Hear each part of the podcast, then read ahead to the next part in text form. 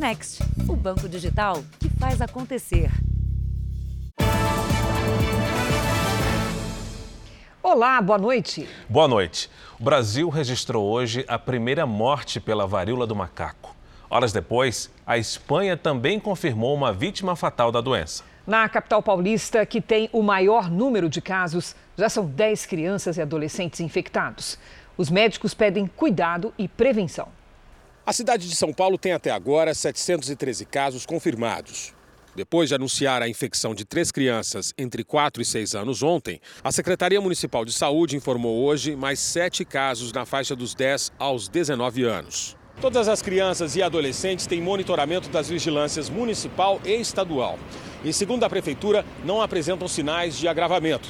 A Secretaria de Saúde também informou que a transmissão da doença nesses pacientes está sendo investigada. O Instituto de Infectologia Emílio Ribas, em São Paulo, vem recebendo mais de 20 casos por dia, segundo o diretor. A situação, tanto no Brasil quanto no que tem acontecido nos países da Europa e Estados Unidos, ela é preocupante, porque o ritmo de crescimento ela está acelerado, está evoluindo na grande maioria das vezes sem grandes complicações, mas não é uma doença isenta de complicação total. Cientistas de várias partes do mundo tentam entender o perfil da doença neste surto atual. É a primeira vez que ela se espalha para fora do continente africano, com mais de 21 mil casos pelo planeta, o que levou a Organização Mundial da Saúde a declarar emergência global. No Brasil, são mais de 1.200 casos confirmados. Esta semana, a revista científica New England Journal of Medicine publicou um estudo mostrando que 95% dos pacientes analisados tinham como principal suspeita de transmissão as relações sexuais. Mas o que se sabia antes deste surto era que a varíola do macaco é transmitida por contato próximo, com lesões de pele, fluidos corporais, gotículas respiratórias e materiais contaminados, como roupa de cama, copos e talheres o principal sintoma são lesões na pele. Bolhas de água um pouco maiores espalhadas pelo corpo, às vezes associadas à febre, a aumento de gânglios, tá? Ou a, a mal-estar. A primeira morte pela varíola dos macacos no Brasil foi de um paciente que estava internado em Belo Horizonte e lutava contra um câncer. O homem não teve a identidade revelada, mas sabe-se que ele era um paciente de 41 anos e que estava internado neste hospital na capital mineira. Segundo o Ministério da Saúde, a vítima fazia tratamento de câncer e estava em uma ala isolada do hospital. Para os especialistas, isto foi determinante para a morte do paciente. Não há um sistema imunológico, quer dizer, um sistema de defesa que consiga conter o vírus. Então, ele consegue chegar a tecidos e fazer estragos muito maiores do que a gente vê em pessoas que conseguem se proteger. Então, nesses pacientes pode haver ataque ao coração, pode, ter, pode haver um ataque ao sistema nervoso central. São sempre manifestações muito mais graves que aí, nesses casos, infelizmente, podem levar ao óbito. Minas Gerais soma 49 casos confirmados da doença, todos homens, com idades que variam entre 22 e 48 anos. Para a infectologista, o número de infectados pode ser ainda maior. Pode ter, infelizmente, ainda muita gente já infectada pelo vírus, sem saber que está infectada pelo vírus e que só vai desenvolver um quadro mais para frente. Ainda nesta edição, mais notícias da varíola dos macacos no Brasil e no mundo. E os outros destaques do dia. Desemprego no segundo trimestre foi o menor desde 2015. Homem é suspeito de manter a família em cárcere privado por 17 anos. E na série especial, os danos dos cigarros ilegais para a saúde dos brasileiros e a economia do país.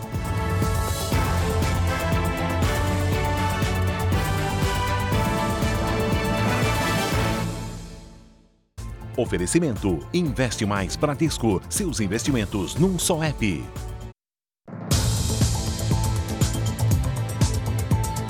A polícia de São Paulo apreendeu uma tonelada e meia de cocaína em uma operação na capital e em cidades do interior.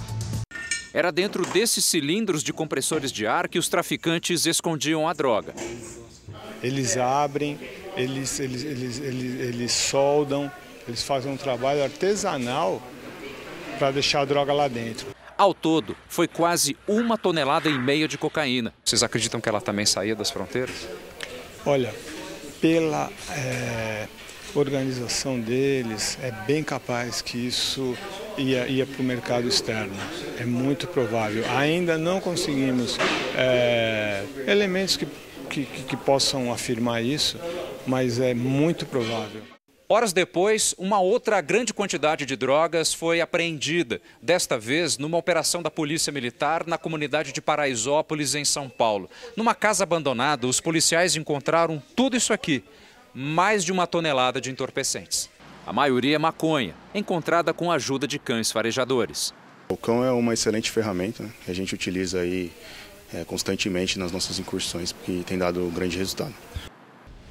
Nos Estados Unidos, cientistas estudam incluir o imunizante contra a Covid na vacina tríplice viral, que protege contra sarampo, cachumba e rubéola. Por enquanto, os resultados foram animadores, mas apenas para uma única vacina contra a Covid e a cachumba. As pesquisas continuam.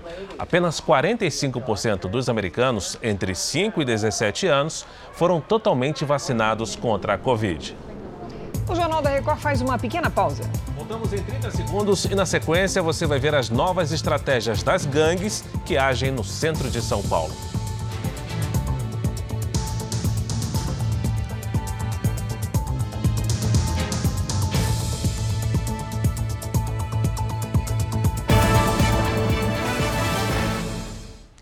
Quem passa diariamente pelas ruas do centro de São Paulo sabe que o policiamento não está intimidando os criminosos. No primeiro semestre, as delegacias da região registraram um aumento de mais de 76% nos roubos. Seja durante o dia ou à noite, em bicicletas ou a pé, adultos e até crianças agem de forma violenta para conseguir roubar. As gangues operam à luz do dia na região central de São Paulo. Reunidas em grupos, ficam de olho nas potenciais vítimas. Quando escolhem, partem para cima. Repare nesta imagem: a mulher é atacada por meninos e meninas. Consegue escapar das crianças, mas não de um adolescente que arranca o cordão do pescoço dela. Esta jovem, que tem medo de se identificar, passou por uma situação semelhante. Quase perdeu a correntinha de ouro depois de ser atacada por duas crianças que mal chegavam à cintura dela. E uma me empurrou e a outra pulou no meu pescoço para tentar tirar o meu colar que era um colar dourado, ele era de ouro, mas ela não conseguiu alcançar porque ela era muito pequena. E eu fiquei muito assustada com essa situação toda. À noite, as gangues também estão nas ruas à procura de vítimas a pé ou de bicicleta, agem com violência, derrubam as pessoas e só param depois de conseguir o que querem. Os criminosos chegam a invadir a estação de metrô para roubar. Depois de cada ataque, os integrantes da gangue se reúnem para avaliar o que foi roubado e escondem os itens mais valiosos para vender. Dados da Secretaria de Segurança Pública revelam que o número de roubos aqui na região central de São Paulo aumentou pouco mais de 76% entre janeiro e junho deste ano, em comparação com o mesmo período do ano passado. E para combater essas gangues, a polícia adota várias estratégias. Este delegado diz que pequenas operações diárias de surpresa e ações maiores, derivadas de investigação mais profunda, têm dado resultado. Nós temos feito é, apreensões é, específicas com indivíduos que transitam de bicicleta e não conseguem é, comprovar a propriedade, né, uma origem lícita daquela bicicleta, então nós abordamos, apreendemos a bicicleta até que ele comprove a origem. Esses indivíduos são cadastrados, é, nós fazemos reconhecimentos com crimes passados de furtos e roubos de indivíduos que agem com bicicleta e a gente consegue identificar bastante crime assim. Ainda assim, quem passa pelo centro da capital paulista está sempre de olho bem vivo. Eu ando sempre na frente, é. por isso mesmo, por precaução. Você está no meio da praça, daqui depois do coreto, é um perigo. Sinceramente, é perigoso. É arriscado, a gente tem que tomar cuidado. No Rio, traficantes usam as redes sociais para se exibir. Nas publicações, eles ostentam joias que podem custar até 500 mil reais. Os criminosos também foram flagrados em uma festa na comunidade da Rocinha, na capital carioca, sem nenhuma preocupação de ir para a prisão. Foragidos da justiça e felizes. A festa de aniversário é de Leonardo Pereira da Rocha, conhecido como Bambu. Abraçado a ele está John Wallace Viana, o Johnny Bravo. A comemoração com direito a fogos de artifício foi no último fim de semana. Segundo a polícia, os dois são chefes do tráfico da Rocinha, a maior e mais lucrativa comunidade do crime organizado do Rio. Juntos, eles têm nove mandados de prisão em aberto. Leonardo teve direito a música ao vivo, decoração personalizada e até um bolo com desenho de fuzil. É raro o registro da diversão dos criminosos. John, o outro traficante, é considerado um criminoso discreto. Poucas vezes se deixou filmar. Há dois anos, o chefe do tráfico na Rocinha apareceu cercado por seguranças armados subindo uma ladeira da comunidade. De acordo com a Polícia Militar, as imagens da festa de aniversário do traficante Bambu devem passar por perícia.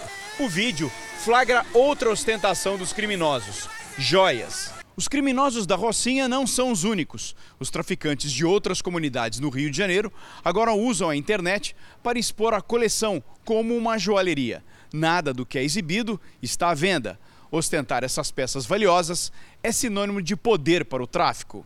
Tem de tudo na vitrine virtual dos criminosos: pingentes personalizados, personagens de desenhos infantis com armas. Este, do time do coração, custaria quase 300 mil reais. Este outro modelo, mais de um quilo e meio de ouro e pedras, custa, segundo a publicação, quase meio milhão de reais. Os donos da fortuna também são foragidos. Para esse especialista em segurança pública, a polícia sabe onde eles estão. O problema é quando e como prendê-los. A questão é, para buscá-lo, o melhor é que eles saiam do ambiente. Por quê? Para buscar naquele ambiente, você tem que fazer o seguinte: analisar qual vai ser o dano provocado na, na reação, os danos causados para a comunidade local, para o entorno e também os danos políticos. Em Salvador, o motorista capotou o carro na tentativa de fugir de uma blitz da lei seca e do teste do bafômetro. A polícia constatou que ele estava alcoolizado, uma infração gravíssima. E mesmo assim, milhares de brasileiros se recusam a fazer o teste do bafômetro em todo o país. O flagrante foi registrado logo após o carro capotar. O motorista sai pela janela do veículo e, com sinais de embriaguez, cambaleia pela rua para tentar fugir. Quer fugir? Volte! Segundo a polícia, Clébio Silva Correia provocou o acidente ao tentar escapar de uma blitz da lei seca. Na fuga, ele atingiu um outro veículo e capotou. As seis pessoas que estavam no carro com Clébio ficaram feridas. Três ainda estão internadas. Era claro o início do que ele estava embriagado. Ele se recusou a fazer o teste do bafômetro, mas os policiais já tinham já acusado ele pelo fato dele ter furado a blitz também. O motorista teve ferimentos leves e, depois de passar pelo pronto-socorro, foi levado à delegacia onde foi instaurado o um inquérito. Ele vai responder em liberdade. Dirigir sob efeito de álcool é infração gravíssima, com perda de sete pontos na carteira de habilitação e multa de quase 3 mil reais. O motorista ainda pode ter o direito de dirigir suspenso. Mesmo assim, no ano passado, mais de 22 mil brasileiros se recusaram a soprar o bafômetro nas rodovias federais do país. Desobedecer às ordens de autoridades ou agentes de trânsito, como fugir de blitz, também é infração, com multa de 293 reais. É importante que as pessoas, que, que os condutores, ao observar a fiscalização, que diminuam a marcha, que acendam a luz interna e se submetam à fiscalização. O dançarino atingido por um telão durante um show em Hong Kong pode ficar tetraplégico. Segundo a equipe médica, o jovem de 27 anos teve lesões na coluna e pode perder os movimentos do pescoço para baixo. Outras duas pessoas foram atingidas e tiveram ferimentos leves. O dançarino não faz parte do grupo musical que se apresentava no momento do acidente. Os organizadores do show disseram que cooperam com a investigação. Veja a seguir: desemprego cai no segundo trimestre para o menor patamar desde 2015. Na série especial, os danos que os cigarros ilegais provocam na saúde dos fumantes e também na economia do país.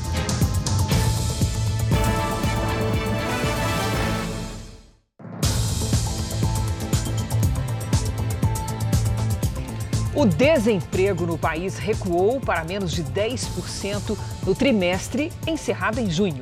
É o menor patamar desde 2015, mas o trabalho informal é recorde. Os números foram divulgados hoje pelo IBGE. Cadeira, mesa, computador, agenda. Tudo preparado. Só falta o novo funcionário, que vai chegar em breve. A empresa de tecnologia tem 29 vagas abertas. As contratações começaram no início do ano para dar conta das encomendas. Os clientes são grandes indústrias. Esse ano já foram mais de 30, 40 contratações. Né? Então, e a gente vai contratar mais porque a empresa está em expansão. Agora a gente está com escritório é, em outros países da América Latina. Um dos novos profissionais é o Milton. O engenheiro chegou a ficar um ano desempregado. A experiência dele foi muito valorizada para ganhar a vaga. Foi bem legal é que foi a, uma junção de coisas. A minha experiência com o dinamismo da empresa. É outra coisa, parece assim que eu renasci. No segundo trimestre deste ano, muitos brasileiros conseguiram voltar ao mercado de trabalho. Na comparação com o trimestre anterior, o país teve 3 milhões a mais de pessoas ocupadas. A taxa de desemprego voltou a cair, chegou a 9,3%, o menor índice para este período do ano desde 2015. O Brasil ainda tem mais de 10 milhões de desempregados, mas este economista diz que a recuperação do mercado de trabalho está mais rápida. O emprego melhorou no Brasil desde 2017 até o momento pré-pandemia, mas de maneira muito lenta. Este crescimento acelerado é uma coisa que a gente não via pelo menos desde 2014 acontecendo no Brasil. Só que para muita gente que estava desempregada, o caminho de volta foi na informalidade. 40% dos que trabalham hoje não têm qualquer registro. E esse percentual é recorde. Todo o processo de recuperação econômica começa com a geração de empregos informais. Num segundo momento, se a gente conseguir manter uma taxa de crescimento econômico mais alta, a gente consiga uh, diminuir a taxa de informalidade. Nos Estados Unidos, veja só, o prêmio para quem ganhar a loteria passa de um bilhão de dólares, o equivalente a mais de 5 bilhões de reais. O sorteio será por volta da meia-noite, no horário de Brasília. O prêmio está acumulado há pelo menos três meses. Assim como a Mega Sena do Brasil, na loteria americana, o apostador precisa acertar seis números. O que está em jogo são quase 5 bilhões e 300 milhões de reais, o quarto maior valor da história desta loteria. O pagamento pode ser recebido em parcelas anuais ou de uma vez só. Mas antes é preciso descontar o imposto de cerca de 30% do valor. Para se ter uma ideia, com esse montante, seria possível comprar mais de 4 mil apartamentos aqui nos Estados Unidos, ou mais de 100 mil carros populares. Mas os americanos fazem planos menores, já que é raríssimo o prêmio sair para uma única pessoa. Eu poderia comprar uma casa para o meu filho, uma casa para minha filha, pagar empréstimos estudantis, diz essa moça. Já este homem largaria o emprego, compraria uma casa e viajaria muito. Este outro, além de ajudar a família, diz que poderia doar parte do montante para organizações de caridade. Cada jogo custa 2 dólares, ou seja, R$ 10,30. E mesmo quem mora no Brasil pode apostar pela internet. O maior prêmio da história das loterias aqui do país foi sorteado em 2016. Mais de 1 bilhão e meio de dólares, equivalente hoje a 7 bilhões e 770 milhões de reais.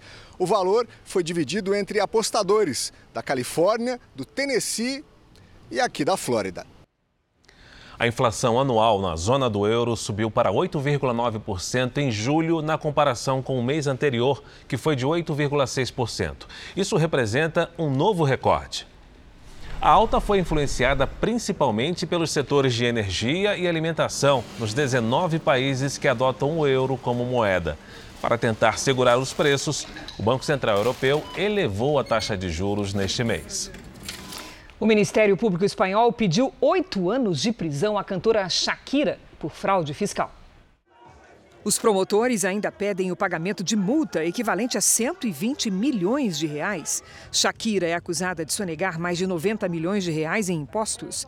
A cantora colombiana não comentou o caso, mas na última quarta-feira disse que recusou um acordo com a promotoria. Ela declara que não pagou impostos na época porque não morava na Espanha. Quem também enfrenta a justiça espanhola é o craque da seleção brasileira, Neymar. Para ele, a promotoria pede dois anos de prisão. O atleta, o pai e três cartolas do Barcelona e do Santos são acusados de fraude no contrato que selou a ida do jogador para o time nove anos atrás. O julgamento está marcado para o dia 17 de outubro. No Brasil, o craque conseguiu na justiça uma liminar que suspende o processo por sonegação fiscal. A Receita Federal acusa Neymar de não ter declarado rendimentos de publicidade no exterior e também referentes ao salário do Barcelona.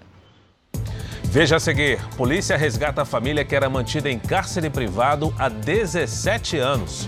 E na série especial, os riscos para a saúde de quem consome cigarros ilegais.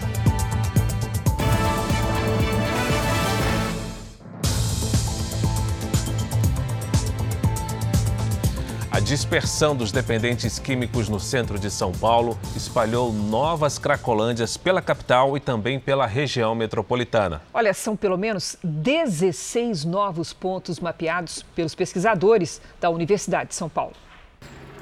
Cães farejadores foram usados na operação contra o tráfico de drogas na região que vinha sendo chamada de Cracolândia de Barueri, cidade da região metropolitana de São Paulo.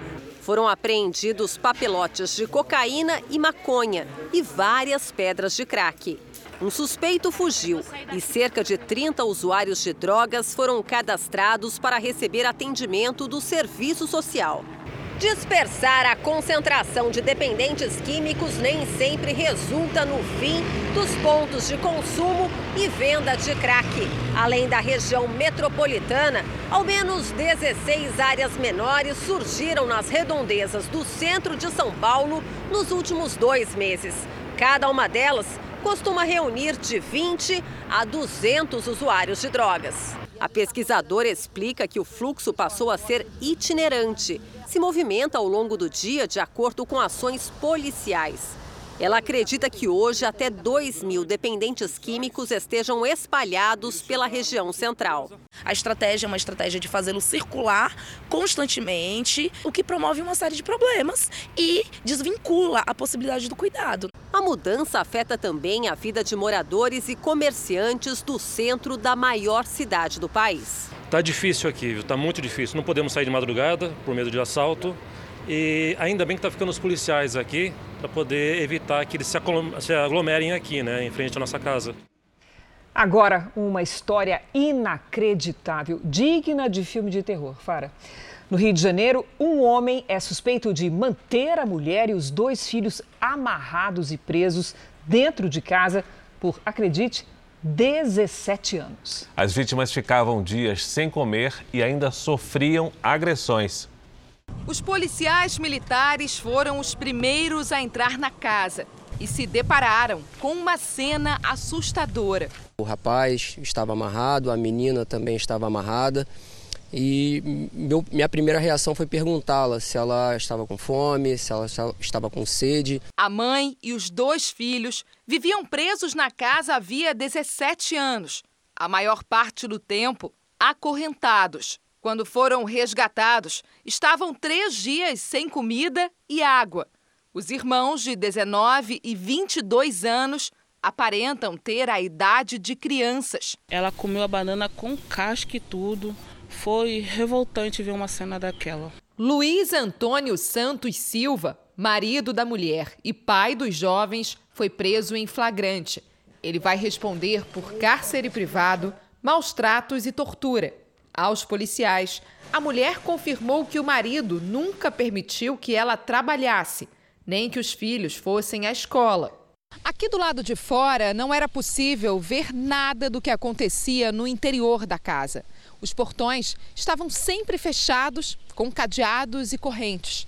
Os vizinhos contam que Luiz Antônio costumava colocar música no último volume, numa suposta tentativa de abafar os pedidos de socorro da família. Quando ele batia nas crianças, ele aumentava esse som que ele tanto que ele era chamado de DJ. As caixas de som estão espalhadas pelo terreno.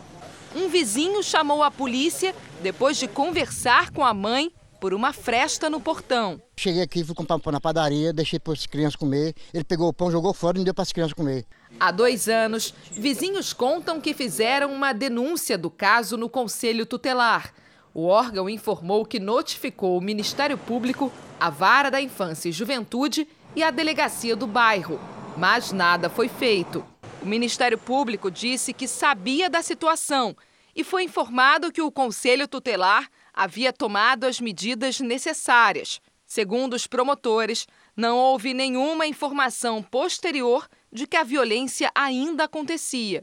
A mulher e os filhos foram levados para um hospital e vão ficar internados.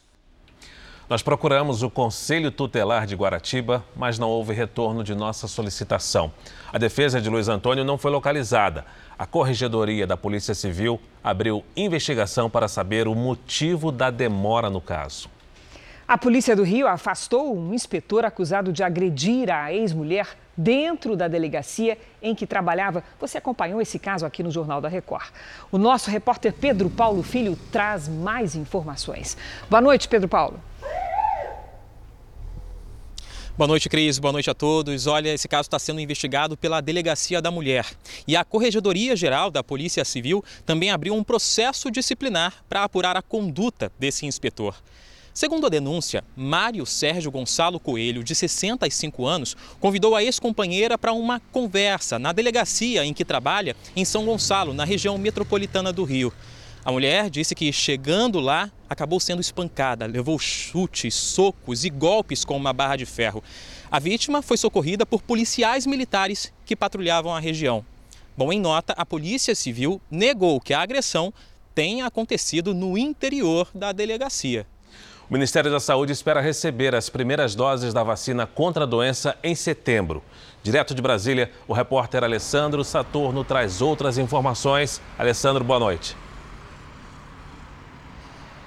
Olá, Fara. Boa noite para você, para a Cris e a todos que nos assistem. Bom, a Organização Pan-Americana de Saúde deve entregar 20 mil doses da vacina ao Brasil em setembro e 30 mil em novembro. O Ministério da Saúde anunciou hoje, durante uma coletiva, que vão ser vacinados os profissionais de saúde e também quem teve contato com os infectados. Apesar de ter aumentado o nível de alerta para a doença, o governo não prevê vacinação em massa e está tratando a varíola como um surto, quando há um aumento repentino no número de casos, mas ainda não é considerada uma epidemia. E hoje começou a funcionar o Centro de Operações de Emergência do Ministério da Saúde. A ideia é acompanhar a situação epidemiológica da varíola do macaco em todo o país. Cris Fara. Obrigado pelas informações, Alessandro. Ainda em Brasília, o Tribunal Superior Eleitoral negou um pedido do ministro da Saúde, Marcelo Queiroga, para fazer um pronunciamento à nação no Dia Nacional da Saúde. Segundo o ministro Edson Fachin, o pronunciamento não pode ser realizado em período eleitoral. Estão superlotadas as unidades de pronto atendimento de saúde em Porto Alegre. Em um dos locais, a demanda chega a ser três vezes maior que os leitos disponíveis. Os mais afetados pela espera são os pacientes de alta complexidade. Corredores lotados de pacientes. Nesta semana, quatro emergências de Porto Alegre passaram a operar com mais de 100% de lotação no setor adulto. A situação das unidades de pronto atendimento é ainda pior. Os quatro postos atuam acima de 150% da capacidade. A demanda de leitos para adultos é três vezes maior do que a disponibilidade nessa unidade de saúde. Até hoje, pela manhã, eram sete leitos para atender a 23 pacientes aguardando internação. É o caso do seu Walter, que passou quatro dias em uma maca improvisada. O homem de 70 anos tem insuficiência renal e precisa de hemodiálise. Para piorar, ele pegou Covid enquanto aguardava um leito. Ele foi uma pessoa que trabalhou a vida inteira, tem todo o direito de qualquer outra pessoa. A família do Walter conseguiu a transferência dele para um hospital particular que realiza atendimento via SUS. Conforme os dados da Secretaria Municipal de Saúde, outros 319 adultos aguardam leito para internação nas unidades de pronto atendimento de Porto Alegre. A maior demanda vem de pacientes de alta complexidade. Doenças eh, cardiovasculares, doenças neurológicas e também oncologia são os agravos que estão pressionando o nosso sistema, inclusive de urgência e emergência. A Secretaria de Saúde de Porto Alegre informou por meio de nota que trabalha para diminuir a fila de espera. Para isso, criou 148 leitos na cidade e estendeu o horário de atendimento nos postos de saúde. Eleições 2022. Vamos ver agora como foi a sexta-feira dos candidatos e pré-candidatos à presidência da República.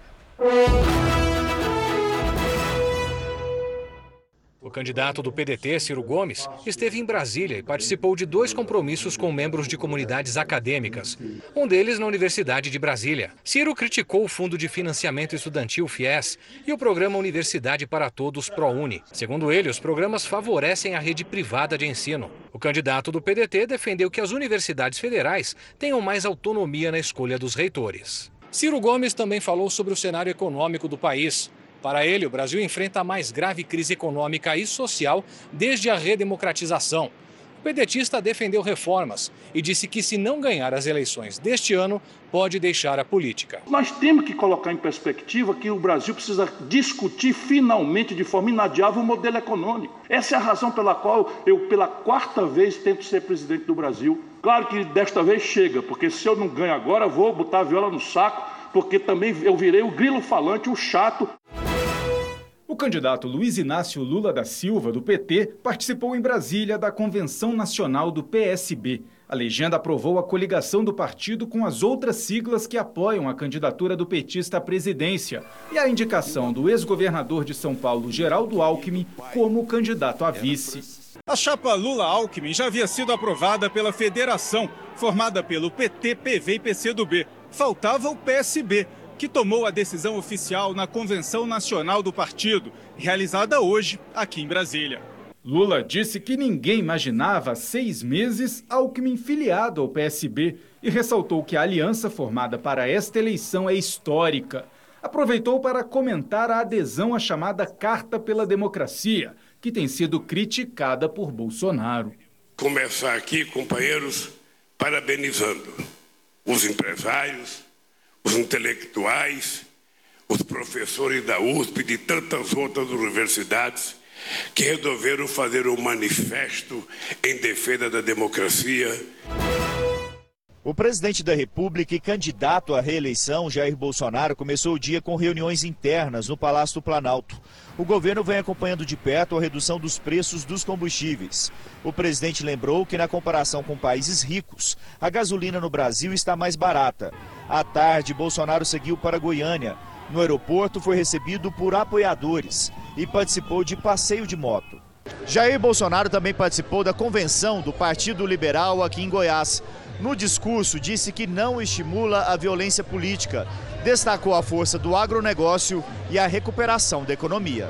A queda de emprego a gente vê mês a mês. O Brasil, no corrente ano, será um dos poucos países que terá um produto interno bruto positivo. Vencemos, então, três anos e meio sem nada de corrupção comprovada em nosso governo. Na noite de ontem, Bolsonaro voltou a criticar a Carta pela Democracia. O documento tem mais de 400 mil assinaturas, entre elas de banqueiros, empresários e juristas. Em uma rede social, em tom irônico, o presidente publicou que escreveu sua própria carta. Por meio desta, manifesto que sou a favor da democracia. A candidata do MDB, Simone Tebet, deu entrevista a um programa de televisão em São Paulo. A candidata não teve outros compromissos no restante do dia. O candidato do Avante, André Janones, não teve agenda pública. Ele marcou uma conversa por telefone hoje à noite com o candidato Lula, do PT, sobre uma eventual desistência da disputa à presidência. Mas, para isso, faz algumas exigências a Lula. Que o programa de transferência de renda de 600 reais seja permanente, inclusão de políticas para pessoas com deficiência e a ampliação do atendimento em saúde mental no SUS. O encontro entre Janones e Lula deve acontecer na semana que vem. Segundo notícias publicadas nesta sexta, o pré-candidato do União Brasil, Luciano Bivar, também pode desistir da candidatura à presidência para apoiar Lula. Bivar teve uma conversa com a direção do partido nesta sexta-feira, mas não anunciou nenhuma decisão.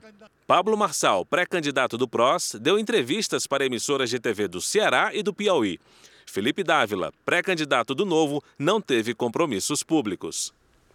O Procurador-Geral da República, Augusto Aras, afirmou que alguns parlamentares cometem abusos contra o Judiciário e o Ministério Público. A declaração foi feita em um vídeo publicado nesta sexta-feira. Sem citar nomes e sem apontar casos específicos, Augusto Aras disse que parlamentares apresentam várias representações sobre o mesmo tema ao Supremo Tribunal Federal e à Procuradoria para aparecer na mídia e por interesses políticos. Ele afirmou que os processos repetidos tomam tempo de funcionários, procuradores e das instituições. Para Augusto Aras, é necessário investigar os abusos. Nós não temos feito ainda nenhuma medida contra esses parlamentares em respeito à imunidade parlamentar. Mas não é, é, não é demais deixar claro que há um abuso porque esse abuso pode representar uma violação ética. O próprio parlamento pode apurar os abusos éticos do parlamentar.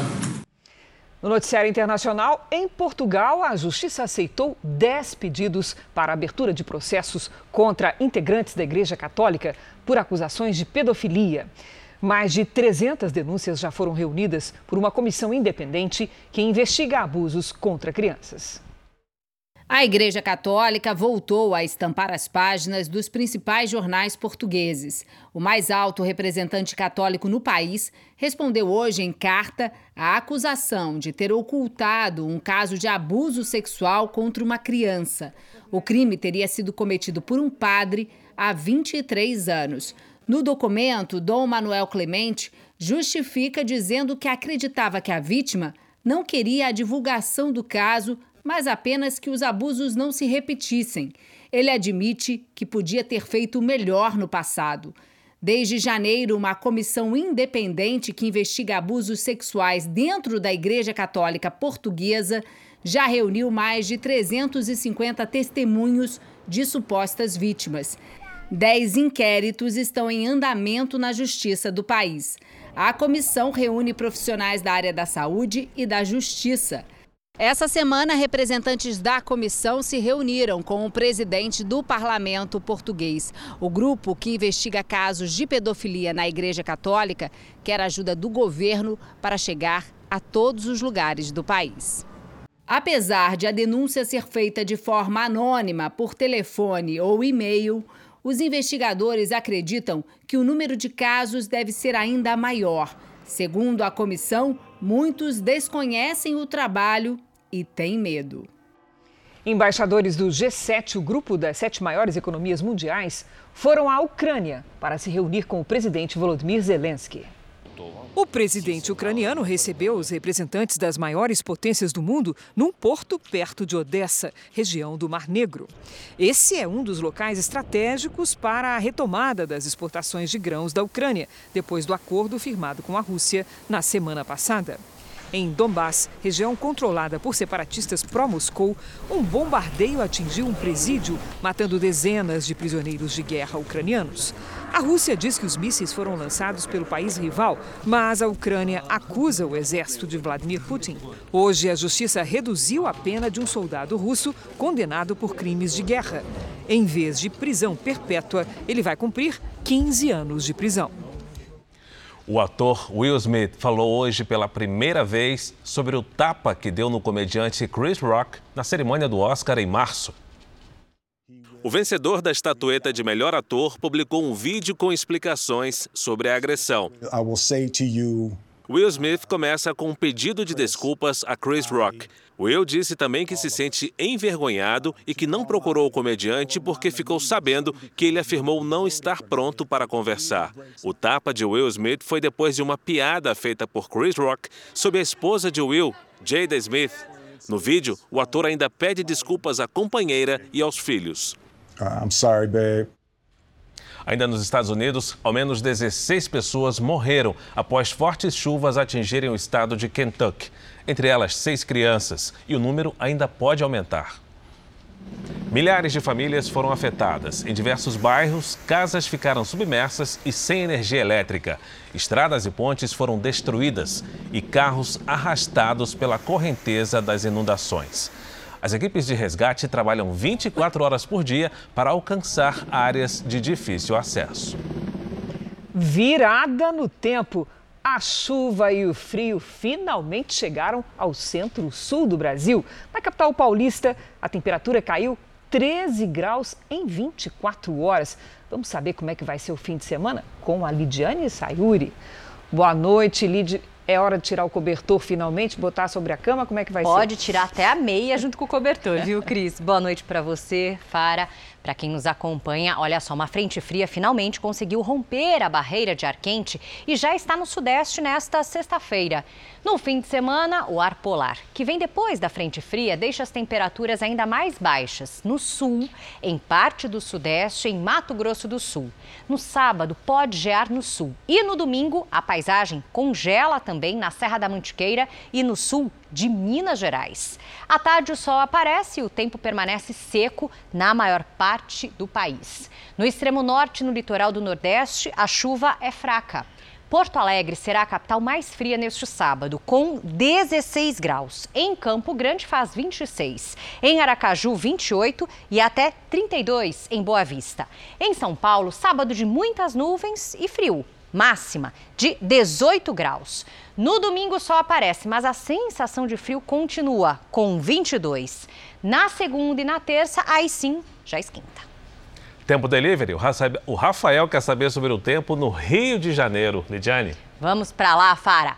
Rafael, seguinte, o último fim de semana de julho será frio na cidade maravilhosa. No sábado pode chover fraco e os termômetros chegam, no máximo, a 22 graus. No domingo o sol volta e começa a esquentar, faz 24. Aí na segunda, 27.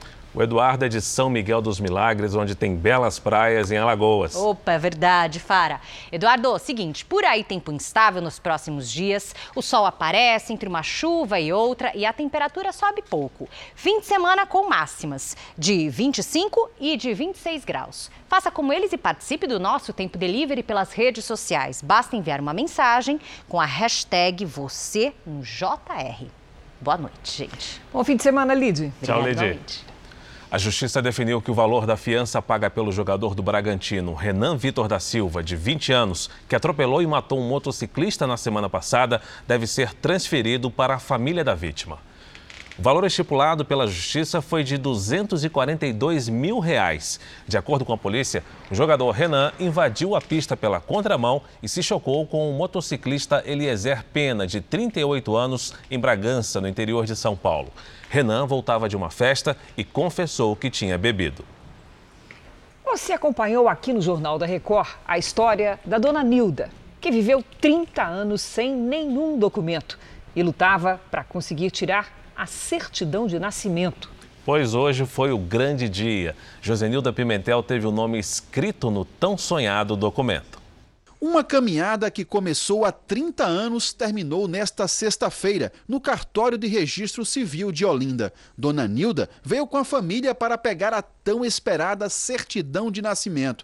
Dos 57 anos de vida, ela passou mais de 30 em busca do documento. Agora vai ser duas datas de aniversário, né? Vai ser a data que eu nasci e a data que eu consegui renascer de novo, né? Que o mundo eu não existia, mas hoje eu estou existindo. A história de Josenilda Pimentel, a dona Nilda, foi mostrada na série do Jornal da Record sem documento. Ela perdeu a certidão de nascimento no enchente, na periferia do Recife. Nunca conseguiu tirar outra porque o cartório onde ela foi registrada pegou fogo. Nem a vacina contra a Covid ela conseguiu tomar. Dona Nilda passou os últimos cinco meses aguardando a decisão da Justiça para conseguir um novo registro. Com a certidão de nascimento em mãos, a Dona Nilda agora vai poder tirar os outros documentos e realizar um sonho, oficializar o casamento e dar uma certidão à união que já dura mais de 30 anos. Meu maior sonho era me casar. Já faz mais de 30 anos que eu moro com meu companheiro e a gente sempre teve esse desejo. Não poderia, né? Realizar por falta de documentação. E agora a gente vai dar entrada no nosso casamento. Com certeza, vai sair com certeza. Um acionado, uma benção de Deus, uma benção de Deus. Uma conquista que Dona Nilda faz questão de comemorar. Josenilda Maria Pimentel Vieira. Finalmente. Amém. Amém. O contrabando de cigarros faz o Brasil perder 14 bilhões de reais por ano com arrecadação de impostos. Mas os danos vão muito além da questão financeira. Pior ainda são os prejuízos para a saúde de quem consome esses cigarros. Com alcatrão e nicotina em concentrações maiores do que as permitidas, além de pesticidas.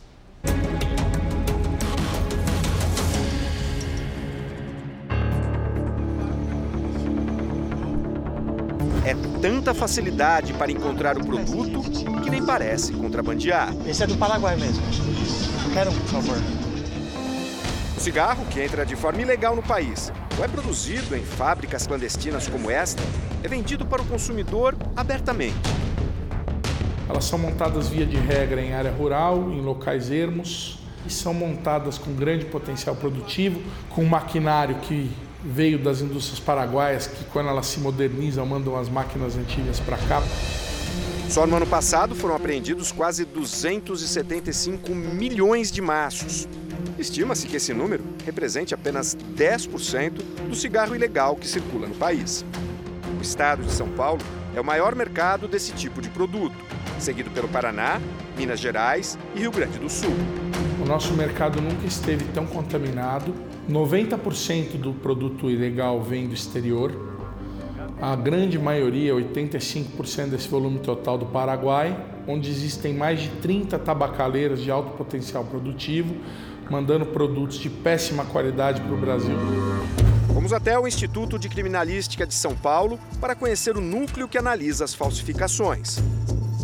Todo o material que vai ser periciado pelo setor de documentoscopia esta semana fica armazenado aqui. Então, olha, tem cartuchos para impressora, bebidas alcoólicas, diversas cédulas de 100 reais, mas o produto que aparece em maior quantidade, e isso é sempre, é o cigarro. A diretora do núcleo mostra os maços da próxima perícia. Nenhum deles tem o selo do IPI, o Imposto sobre Produtos Industrializados. E essa marca, você pode ver que ele tem procedência do Paraguai, esse aqui também a procedência dele é do Paraguai. Não dá para dizer se ele é falsificado ou não. Não, porque inclusive ele no Paraguai pode ser autêntico. Certo. Tá. O que dá para dizer é que ele entrou clandestinamente no Brasil. Exatamente. Certo. Este, por, mas este, por exemplo, ele não tem a procedência, veja. Ele não. Você pode buscar na embalagem toda, você não descobre o país. Não sabe nem onde ele foi dele. fabricado. O risco do que o fumante vai estar consumindo.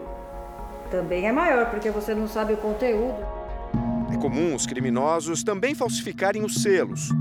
Esse, esse acima é o falsificado e esse abaixo é o autêntico. Veja bem como as diferenças começam a aparecer. Olha, essa marca d'água, República Federativa do Brasil, você vê que aqui já está desaparecendo Já. conforme você amplia. Ampliando mais ainda, você vai ver do que, que essas linhas são constituídas, por exemplo. Mas aqui também você vê a repetição, a impressão é borrada, não é nítida. Mas essa é uma falsificação bem feita.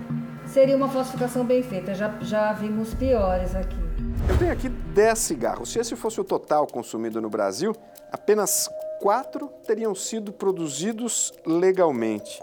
Os outros 6 seriam ilegais.